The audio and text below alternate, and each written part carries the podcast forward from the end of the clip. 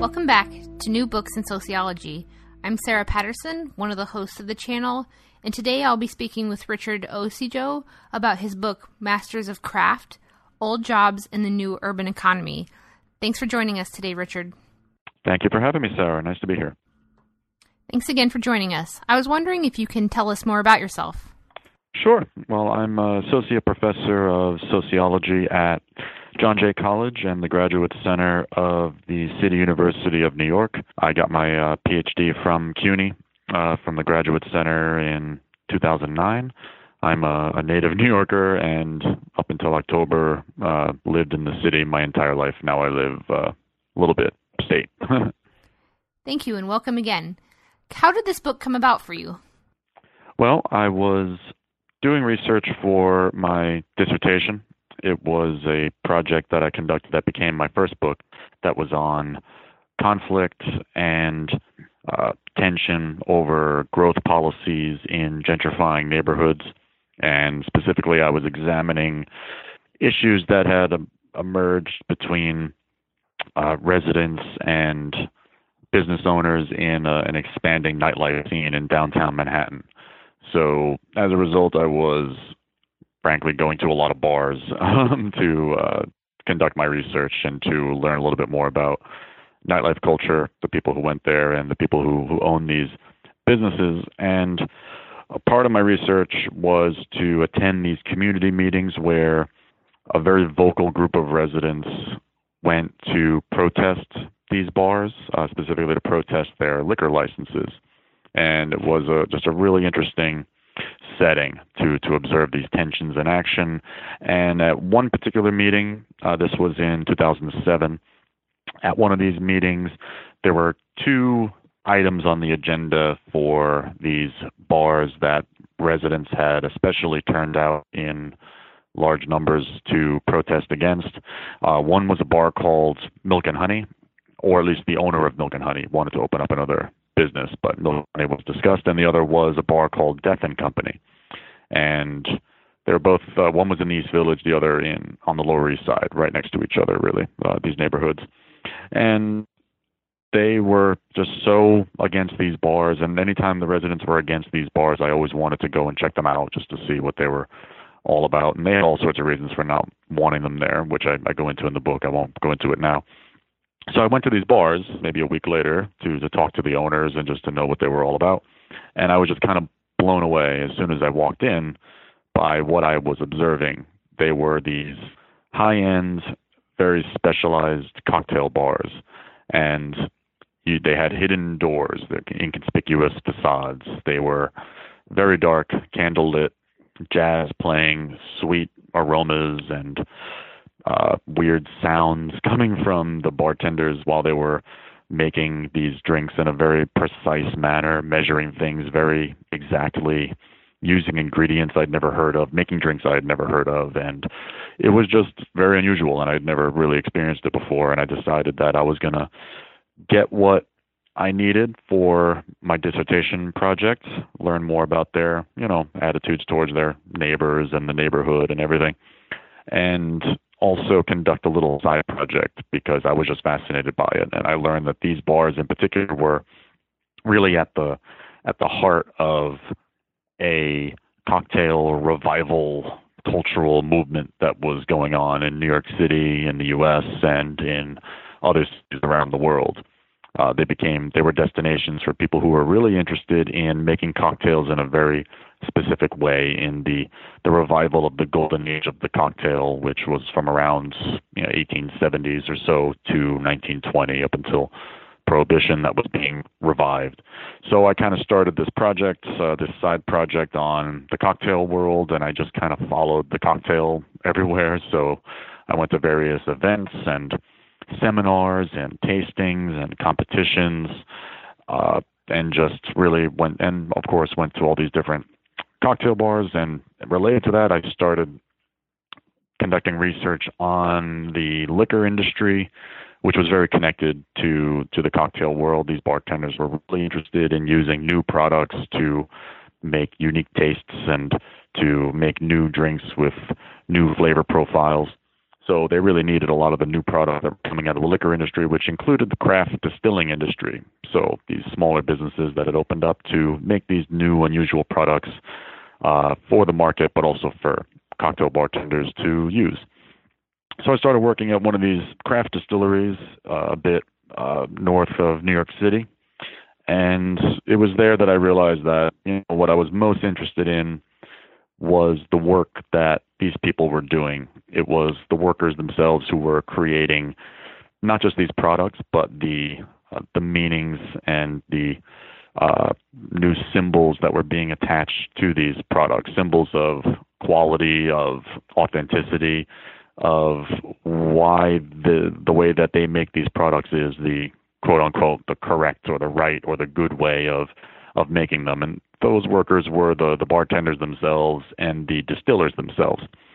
So then I just shifted the project and really turned it into really a work study and why people choose to do these jobs. Uh, specifically, why do people who have other options for work choose to do these jobs? They were people who had college degrees, they were people who had professional backgrounds, and I just kind of got just fascinated by that general question and larger questions of the direction that work is going in today in today's shifting uh, economy. So I looked for these other cases to study. I didn't want to just study the booze world, so I found these barbershops that I had been familiar with a little bit. Uh, these these upscale men's barbershops that had opened up in the city, and I was just interested in the, the the men's grooming industry and fashion industry in general and style. And then I wanted a, a fourth case in somewhere in the food world, uh, just because of its popularity and the close parallels that I was seeing with the other jobs that I was studying. Uh, I didn't want to study chefs just because I didn't want to do research in kitchens. They're not very hospitable places. Um, so I had heard about the craft butchery movement, the whole whole animal uh, nose to tail butchery movement, and uh, decided I was study butchers, and that's how that project uh, evolved. Great, thank you. Well, let's get right into the book. I really like how you open the book with a description of Chelsea Market and how that sort of illustrates the concepts of your book. So I was wondering if you could tell us more about that. Yeah, Chelsea Market is where the butcher shop that I studied is located. And it's also where you can find all the other jobs and all the other products and, and services that I that I studied. And it just kind of represented I felt a a really interesting microcosm for everything that was going on that I had been studying. So Chelsea Market was an old factory. It was the Nabisco factory, in fact. That's where the Oreo cookie was invented, for instance. And its thing was mass production of baked goods. That's what it did. It closed in the mid 20th century when basically it wasn't uh, fit to produce at a volume that they required. They moved out to New Jersey, to the suburbs. Eventually, they would move even further to find more cheaper land and to find um, cheaper labor. This is just a common deindustrialization story. And the, the buildings that made up Chelsea, that, that made up the factory, were more or less abandoned over the several decades. And then you come to the 1990s, where we get this uh, resurgence in interest in the core of cities, of old industrial cities. We find active reuse start to get become popular. We find um, people who are who are interested in these old industrial spaces start to get revalorized. And so Chelsea Market got converted into a place for business, commercial commercial businesses, and for office space um, upstairs. So they created a concourse in the middle that people could walk through. It kind of like became a, a fancy food court that got themed around um, industrial motifs and designs and so on. And uh, originally it was a place for wholesale business, but then you get the food revolution, the the boom in interest in all things culinary and the the the origins and the the processes that go into making food and then you start to get the the foodie destination label that it started to get and the butcher shop that I worked at was definitely a big part of that. Uh, so Chelsea Market to me, really kind of encapsulated all the different elements of what I was seeing in these different jobs. It had the the cultural aspect, uh, shifts in how we classify taste, uh, things that we uh, consider to be of high quality or low quality, right, or highbrow versus lowbrow. Some of the more uh, lowbrow and common and everyday products uh, that we that we consume were starting to become elevated a little bit. So uh, buying meat started to shift, and not just what kind of not just buying meat, but what kind of meat you bought started to shift for what was considered to be of a high quality. Uh, to the to the to the urban right, the idea that Chelsea Market was part of this gentrification process, this reinvestment that was going on in these uh, formerly derelict, uh, dangerous, and, and poor neighborhoods, uh, as well as just an interest in uh, cities as uh, destinations and places as destinations for consumption, and then just the economic, just the uh, the idea that that work was really shifting, that uh, these neighborhoods that were transforming were getting a new type of urbanite who were moving to these neighborhoods in search of certain consumption experiences. Um, and just the idea that work itself was shifting and that uh, people who did have options for where to work uh, wanted to do jobs like the ones that you could do in Chelsea Market, like in a food job or a retail job that was no longer a bad job, but was something that allowed you to pursue a passion or pursue uh, an interest of some sort, while also being in various ways uh, creative and using your using your mind, not just being a, a passive retail worker. So um, I started the book with the story of Chelsea Market and all the different ways that it connects to these big major these major factors because it was just a perfect microcosm. It just kind of encapsulates all these different forces that are going on throughout society, all within this one place, specific place. Great, thank you. You start off the book by talking about bartenders and this sort of cultural renaissance around cocktails and the tie to prohibition and the professional art of bartending. So I was wondering if you could tell us more about that. Sure. Well, the bartenders today, the cocktail bartenders today, to them history is, is very important. The history of their what they consider their trade, their craft. And they're really looking back to this golden age that I mentioned uh, a bit earlier of when bartenders were considered, as they claim, to be these skilled tradesmen who had to apprentice, had to memorize hundreds of, of recipes, had to innovate, had to come up with their own recipes, their own ingredients, their own liqueurs, and they held on to these things like trade secrets pretty much. And they were respected for the knowledge that they possessed, for the skills that they possessed.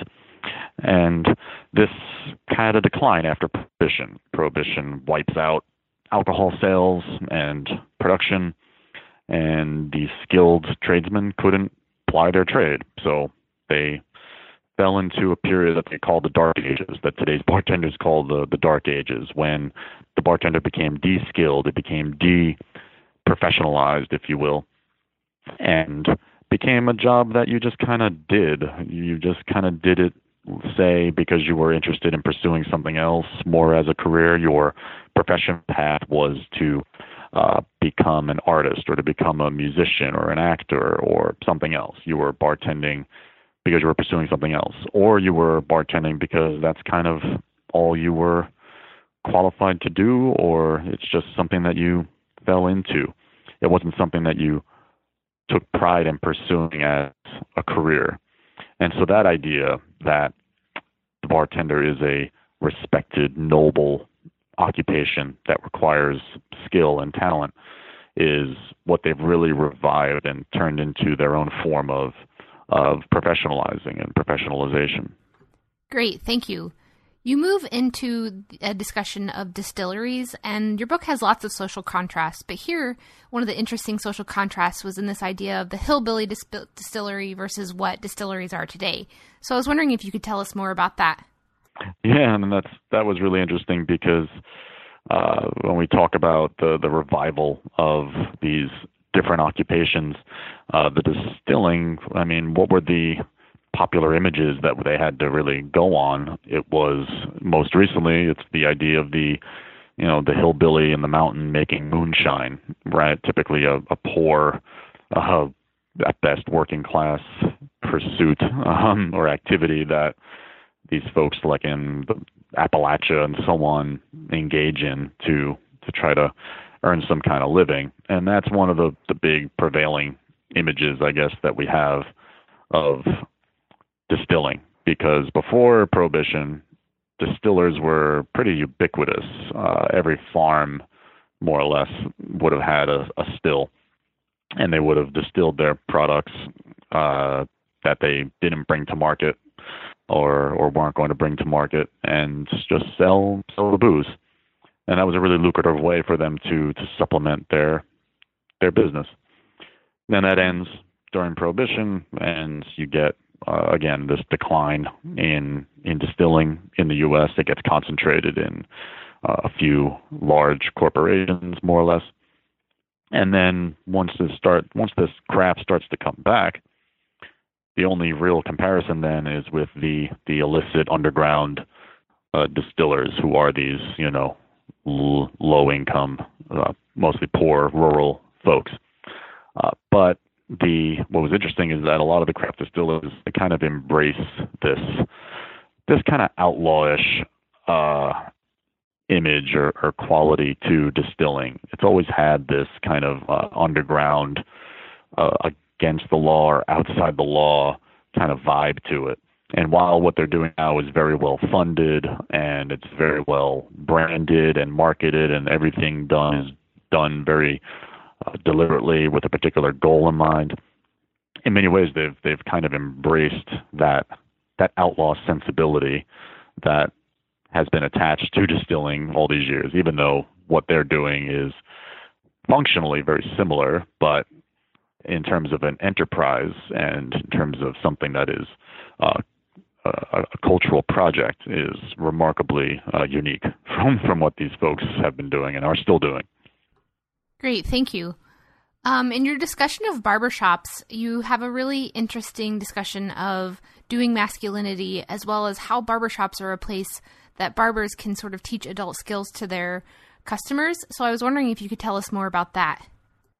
Yes, absolutely. So the the barbershops were fascinating because they were really opened again very deliberately by folks who wanted to create a more traditional masculine space uh, for men, particularly urban professional men who had to achieve a certain style and a certain look for their jobs or for their everyday lives, but wanted them to be able to do that to achieve this look without compromising their masculinity. There weren't really any uh, typical barbershops, classic barbershops, where they could do that. If they wanted to get that, achieve that look and get that high end service, they had to go to the the women's salons, and that's a problem because you know that's where your your masculinity is is compromised. That's where you can't you know be a man, so to say. So they really kind of created these hybrid businesses that combine those different elements, the high end uh, service and body work with the more traditional, typical masculine space, the masculine environment. And for the barbers, they discovered that a lot of their clients, they felt, had to be taught what this actually meant, what style meant, what being a man meant, what being an adult meant. And so I really saw a lot of cases where the barbers were really taking it upon themselves to to really teach them and show them how to be comfortable in their own bodies. Uh, specifically through their hair, but sometimes in other ways too, such as you know, in terms of their facial hair or in terms of their clothing or something like that. and they really just tried to teach them to be to be yeah again comfortable in their own skin to be comfortable being men and what was fascinating was that they were they were doing it through a lot of what we consider to be feminine work through a lot of high touch high personal body work obviously that goes on with any barbershop really but was really accentuated here because it was so uh, stylized and the techniques they used were just so uh, in depth and, and detailed, um, but also socially in terms of how they were talking to them about what they should be doing with their hair, how they should be carrying themselves, and, and how they should be uh, presenting themselves in front of people. So there was this this really interesting masculinity project that was uh, going on. This almost like this caring masculinity that they were really demonstrating for their clients uh, within this space. Great, thank you. In your discussion of the butcheries, one of the interesting aspects is this idea of good taste as well as the cultural performance of being a foodie. So I was wondering if you could tell us more about that. Yeah, for the butchers, I really noticed how really important it was for them because they were selling the whole animal. They had this economic uh, reality, really, this financial reality that they had to sell the whole animal in order to make a profit. But beyond that, they all had this this idea, this philosophy that that we should be consuming the whole animal. That that is one of the ways to be an ethical consumer is to to base be based on this principle of not wasting anything. And combined, you could see that they were starting to uh, really, really shift our understanding of taste and what is considered to be good meat. Um, and there were, as a result, you're going to get certain very uh, highly regarded products that are going to be that are going to decline a little bit in status. And part of that again is the the financial incentive. There's only you know so many only so much filet mignon you can get out of a cow. So they're going to run out, and if they run out, then they have to sell something else. So there is that impetus there. But also, there's the idea that, well, the filet mignon's really not that good of a cut of meat anyway. It simply became popular because it's relatively easy to consume and to cook. It's relatively tasteless and it, you know, doesn't have a, a ton of flavor, um, and it's it's just very simple to prepare. So they started shifting their attention to other cuts of meat on the animal, which again they have to sell, but also because they think that these cuts of meat have been ignored and thrown away. But they have a remarkable, mar- remarkable amount of flavor. They're more versatile when it comes to preparing certain dishes, and they started to try to influence their customers to think about taste in this way, to think about it less as something that you should like, right? A cut of meat that you should like. Why? Because that's just the way it's always been. Um, and you should like a cut of meat for other reasons because you should be consuming other parts of the animal and you should not just do it because it's ethical, but you should do it because, hey, it actually tastes a whole lot better. So it was there that I really noticed this uh, this reconfiguration of uh, taste and, and reclassifying uh, material objects and products uh, from how they've typically been been understood. Great, thank you. So the first half of your book is sort of going through each of these jobs individually, and then the second half is sort of this big picture analysis. And one of the first big pictures that you come to is this idea of what is a cool job, and as well as the search for meaning um, among the workers who do these jobs, but also the privilege that they have that allows them to hold these jobs. So I was wondering if you could tell us more about that. Yeah, and that goes back to what I was what I originally found really interesting about these folks who were who were pursuing these jobs, and, and that is that they have to be doing them that they had other options for work because they usually went to college or they had some other kind of professional experience in another industry. And sometimes that wasn't very much experience, but still they they had some kind of entry level type of position in a more you know traditional firm for somebody of their uh, background. so they they didn't have to be doing it. So I, that was like my puzzle was you know why are they doing it? why are they pursuing these these jobs?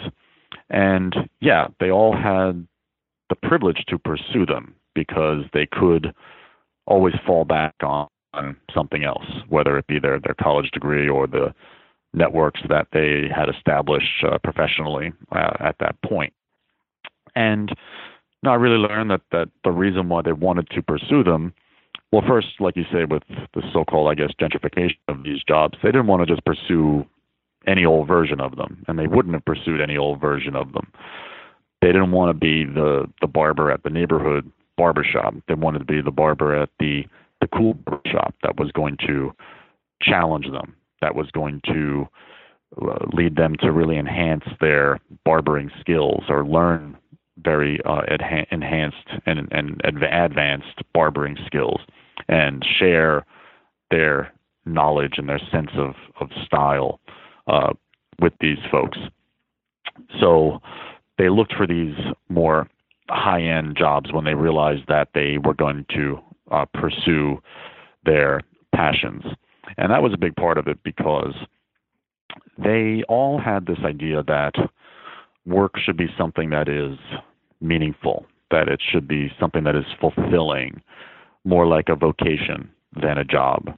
So if we think of people pursuing their interests in their spare time or in their free time on weekends or at nights or something like that, these folks were not interested in that. They were interested in turning their interests and their passions into some sort of uh, viable career. And they didn't necessarily see that in the more conventional paths that uh, people take, say, when they're in college or when they're done with college. So they just kind of took the plunge, really, or they were kind of drifting around and weren't entirely sure what exactly they were going to be doing. And they found these jobs in, in different ways through these different uh, pathways and different networks that they had established and decided to really take that risk uh, to enter into them and try to turn these these jobs into careers. And the fact that they did it in these more high-end elite versions of these jobs, not in the the more common versions of these jobs that we see, is really what's allowed them to experience them as something that is not a form of downward social mobility for people of their backgrounds and of their their social class standing because it's not really seen that way. Uh, it, it these jobs really allow them to to use their minds, to use their uh, creativity, uh, in addition to being able to use their their bodies and use their hands, uh, while also being social and sharing their knowledge and ideas and their skills with with a public, with other people. So it's really the combination of those aspects of what these jobs are all about that one really leads to this bifurcation or gentrification of these industries and also leads these workers to see them as possible possibly viable uh, career paths that they could take. And again you know while while they're seen as as cool i kind of expected also to find that they pursued them because they thought they were cool. And I didn't really find that. I, I figured they would, when I started out, that they would be just kind of having fun and doing this out of some sort of hipster's sense of irony, like, oh, look, look at me doing this blue collar job kind of thing, wearing my little hat and my suspenders or whatever. Uh, but I didn't see that at all. I, I really saw the that other explanation that they were pursuing something that um, they felt that they should be pursuing, which was their interests and what made them uh, feel fulfilled and what gave them some kind of meaning in the work that they do. Um, those by far were the biggest motivators in the context of being in a in an economy that they didn't necessarily see themselves uh, fitting into and being able to achieve this sense of fulfillment that they do from doing these more unconventional types of jobs. Another sort of uh, big picture of your book is this idea of the science and art um, behind all of these jobs. Um, and one of the interesting examples you use is with the butchery and the importance of knives as well as cutting. And so I was wondering if you could tell us more about that. Yeah, they all talked about how people often say to them, like, "Oh, you guys are artists. You're look how look at you. Look at what you do. The artistry of what you do." And they always disavowed that you know specific term that they are artists, but they all recognize that there is an art to what they do, the art of, as they often called it, and as I called it in the book. And again, while they are being creative and that there is creativity that enters into it, there's also this recognition of and respect for the science behind what they do, which really limits what they can do. And they all acknowledge that and they and they respect it. So uh, whether it's the flavor profiles of certain spirits or whether it's the the chemical combustion process that goes on with distilling or whether it's human anatomy and somebody's hair or whether it's just animals and what nature has given us uh, with them they're they're constrained by what they can do with that. On top of that you have people who limit what they can do as well uh, in terms of their own taste and what they want out of them. So they recognize all of these limits but they really uh, balance it with uh, creativity that also has certain limits. Uh, they work within these you know these these templates really. Uh, each one has a certain template, whether it be uh, recipe or whether it be a certain style form, stylistic form that comes with a haircut, or again whether it be something like the anatomy of an animal, and they kind of find little seams and creases where they could. Uh, you know, find something new out of that, and whether they can, where they can innovate. And a big part of this, learning how to to innovate and to be creative is to to really master the the embodied knowledge that that comes from uh, being a professional. So a lot of that has to do with learning how to wield tools. And yeah, there's with the barbers and the butchers, obviously you know, you're dealing with tools that can be very harmful. Um, you know, knives, you know, sharp sharp objects, and I think are you referring to the part in, point in the book where I cut my finger? Yes, that's right. Yeah, I figured you were. Um, so I was learning how to. Uh, that was to slice uh, a cut of meat, a bottom round, for making beef jerky. Again, you have to use the whole animal, and this is a really excellent way to use the whole animal. It's not a very popular cut, you slice it up, it, it makes really good beef jerky. You can really upsell that beef jerky and uh, make good profit from it. Um, and it, it it sounds like such a rote task, just slicing very very thin cuts of meat. Um, and it's not, but it's not just the the physical part. It was always impressed on me to think about the the possible waste that you're creating as you're slicing this meat. Because again, one of the principles is to try to use as much of the animal as possible.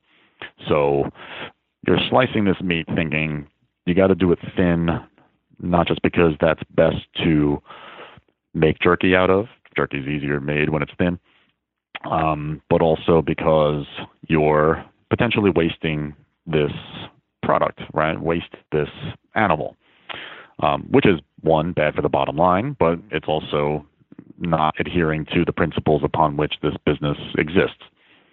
So I have all these ideas in my mind as I'm trying to slice this thing, um, and you know it's easy to forget about one of them, and I forgot one of the technical aspects of it, which is always know where your other hand is.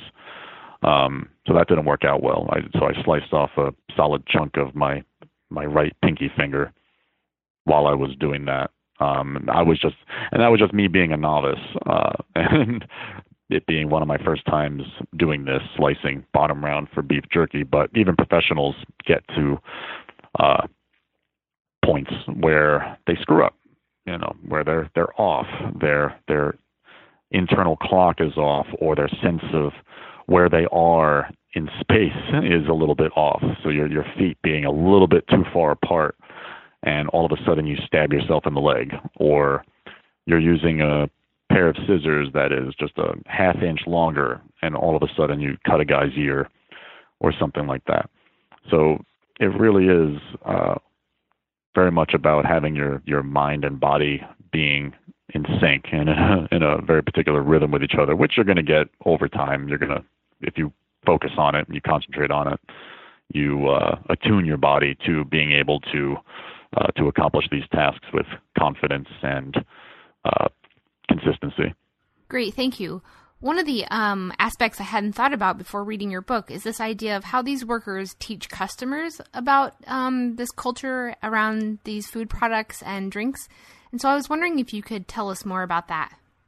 Yeah, that was a really important finding. That was something that I, I learned pretty early on was how important it was to these workers to to teach their customers and clients about what they do really and about their own taste to educate them or as some of them put it to train them uh, to think about taste and style differently so that when they go into these businesses they are more informed they're more informed about what they're going to order they're more informed about what they like and they could explain why they like it and what makes it good and what makes it high quality. So for these workers, it was it was a really important part of the job. It wasn't just cutting the meat or making drinks, but explaining why you're cutting this meat, why it's good, why you're making these drinks, why it's good, what's its history, why did I do this instead of that, why what did that do to the final product, and why the whole thing is better than going to any other kind of bar.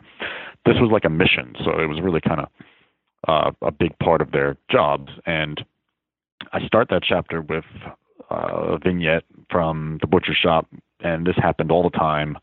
That somebody would come in and they would look around, and there were just so many products in this display case, just like there were so many products behind the bar, um, and, and so many uh, unusual tools at the barber stand, at the barber station that they would inevitably a customer would ask about it, and so they would often ask about at the butcher shop I worked at. They would often ask about the the chickens um, because they look like chickens.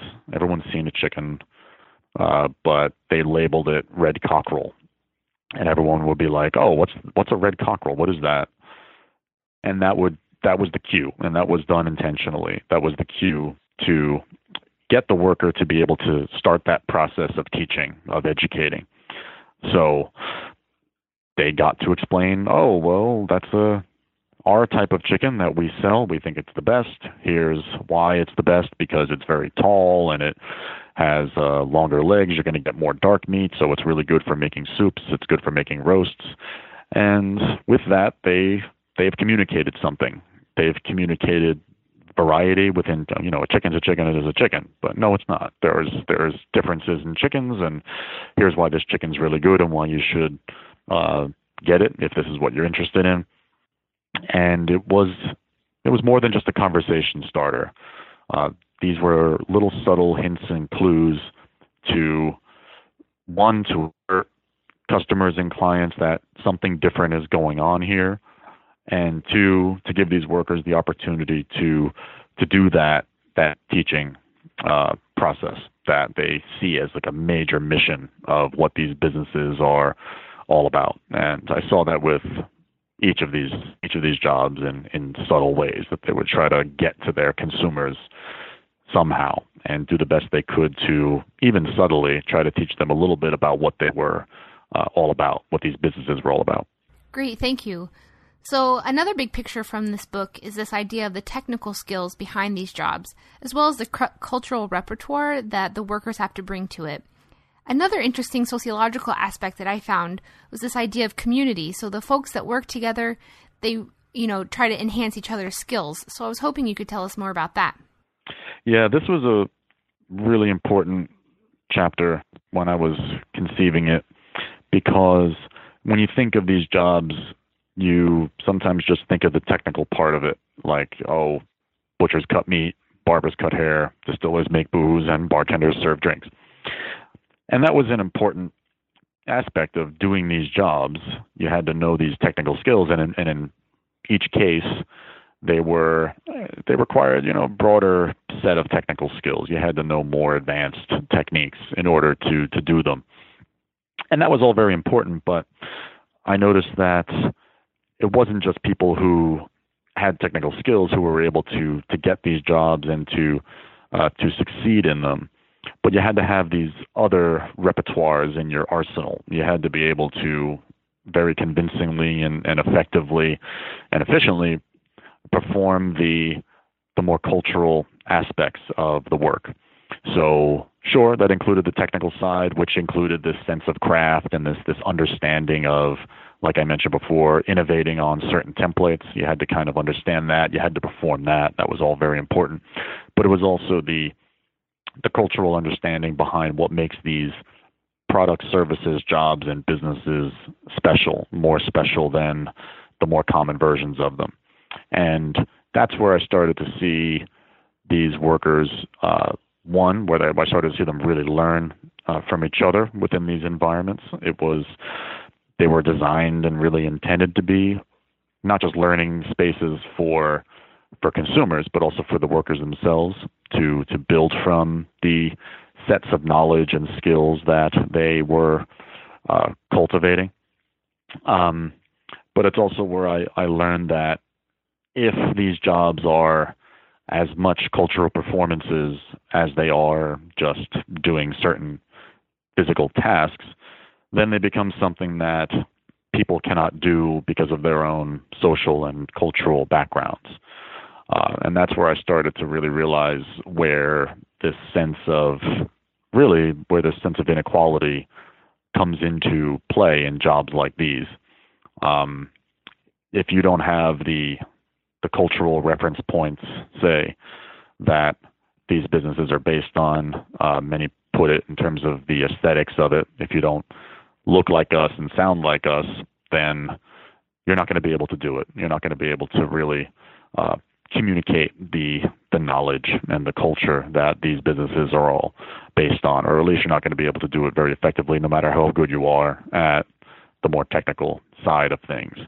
So it's really in that chapter where I wanted to kind of really communicate that and uh, you know convey some of the some of the issues that we see in a lot of these jobs and, and the revival of uh, a lot of these traditionally low status blue collar jobs. Great, thank you. So to sort of wrap up your book at the end here, you talk about the rise of these new elite jobs as well as the sort of shift in the understanding of taste and consumption. Uh, especially, you know, settled into this idea of how cities are gentrified and what's becoming a good job in the new economy. So I was wondering if you could sort of give us a big picture here. Yeah, I mean, these jobs wouldn't exist if there wasn't a consumer base or, and a market for them, if there wasn't a group of people who had some kind of interest in, or at least I should say, uh, uh, resistance towards or antipathy towards mass production or just wanting to, to see authentic products, right? Quote unquote authentic products, and to learn more about the origins of what the, what they're consuming. And I think cities have become, you know, real repositories for these forms of consumption and these lifestyles. Um, at the same time as they become, you know, places where one where where you know good jobs have proliferated and what is a a, a, good job. Well, you know, a good job is one that has traditional criteria like pay and benefits and, and so on, um, but also some other criteria like whether a job is actually stable or whether a job is going to give a worker autonomy over their work or whether a job is going to be uh, flexible or something like that. And in, in creating, you know, good jobs, of course, you know, we also have bad jobs and bad jobs are going to be the ones that aren't necessarily stable, that aren't really flexible, that don't give you autonomy, that don't allow you to be creative at the same time as they usually don't pay you very much, um, and they don't really give you uh, benefits. So when we have far more bad jobs, and usually these jobs are in service or they're in retail or something like that, but with an interest in these forms of consumption, of knowing about the origins of products, of having products that are so called authentic and that are of a high quality, that are artisanal, that are handmade, and all this stuff, it really creates the opportunity to turn some of these so called bad jobs uh, into good ones by really kind of reinventing them around these performed cultural repertoires, right? That that require a certain amount of knowledge, that uh, require a certain amount of skills, and that require you to be able to communicate this knowledge and these skills to uh, to people. So these these jobs really kind of show the potential for for bad jobs to not just be felt as good, but to actually be good jobs. For these jobs to get uh, higher status, to uh, be seen as something that is uh, a worthwhile pursuit, to get acknowledged for being a an influencer of culture, to be a shaper of of taste. And I think that these jobs do hold that potential. But again, if the successful performance of these jobs are in part based on uh, cultural aspects and social aspects, then you're going to get to a point where you're excluding large groups of people. So we have to be, you know, uh, a little cautious to say that these are, uh, you know, viable paths for lots of different people, like mass production jobs used to be, um, because there's there's a lot of there are a lot of obstacles that are that are in the way. But I think we're seeing for certain segments of the population in in cities mostly, uh, these have become good jobs in a place where we would be unlikely to really see them. We normally think of good jobs today as being knowledge based, technology based, um, dealing with ideas or dealing with high end services. Uh, these are not what we normally think about, but they've really entered into that conversation for, uh, again, just a select segment of the population. So. Great. Thank you so much again for being here today. I was wondering if you could tell us what you're working on now. Yeah, I've uh, started a new project uh, for the last few months or so. Uh, I mentioned in the beginning that I, I moved a bit north of the city and upstate New York into the, the mid Hudson Valley. And the Hudson Valley is a fascinating place uh, for well, not just its its history, but today it's starting to uh, really become revived, and uh, the source of the revival in many cases is people who are leaving New York City, um, mostly because of how unaffordable that it's becoming, and as mostly still young people are uh, reaching a point where they want to settle down and, and start a family and have a house and all that stuff. You know, they're fine, and you know, the schools for their kids and have a certain life for their family and for their kids they're realizing that they're not able to do it in New York City, but there are some affordable and good, safe, interesting historic places just north or just west or just east or just south of the city that they could go to. And uh, I'm studying a particular place, a city called Newburgh, uh, which is along the Hudson River, about 60 miles north of New York City, that is experiencing this transformation. And it really kind of uh, combines my two books, uh, this last one and my first one. Um, I mentioned the first one was about conflicts over growth policies in uh, gentrifying neighborhoods, and then obviously the second one is about these uh, old craft-based jobs that are uh, becoming cool. And really, at the heart of Newburgh's uh, revitalization is this creative economy, these creative jobs, craft jobs, light manufacturing, also artists, uh, people like uh, graphic designers, people who are involved in the digital economy in some way, makers uh, who are moving to Newburgh. It's because it's very affordable. Um, it had seen a very, very steep decline over the final decades of the 20th century, and now a lot of its revival is coming from this uh, creative craft-based sector that I looked at in New York City, and a lot of them are people who were priced out of New York City or just saw the writing on the wall and decided they were going to start up their business or just make their make their living up there in in Newburgh. So I think really looks at uh, how how small cities are growing and surviving and uh, reacting to life in today's uh, new economy. Uh, so that's the direction that that that uh, that that project is going in now. Great. Thank you again so much for being here, and thank you to our listeners. Oh, thanks for having me, Sarah. I appreciate it. Thank you.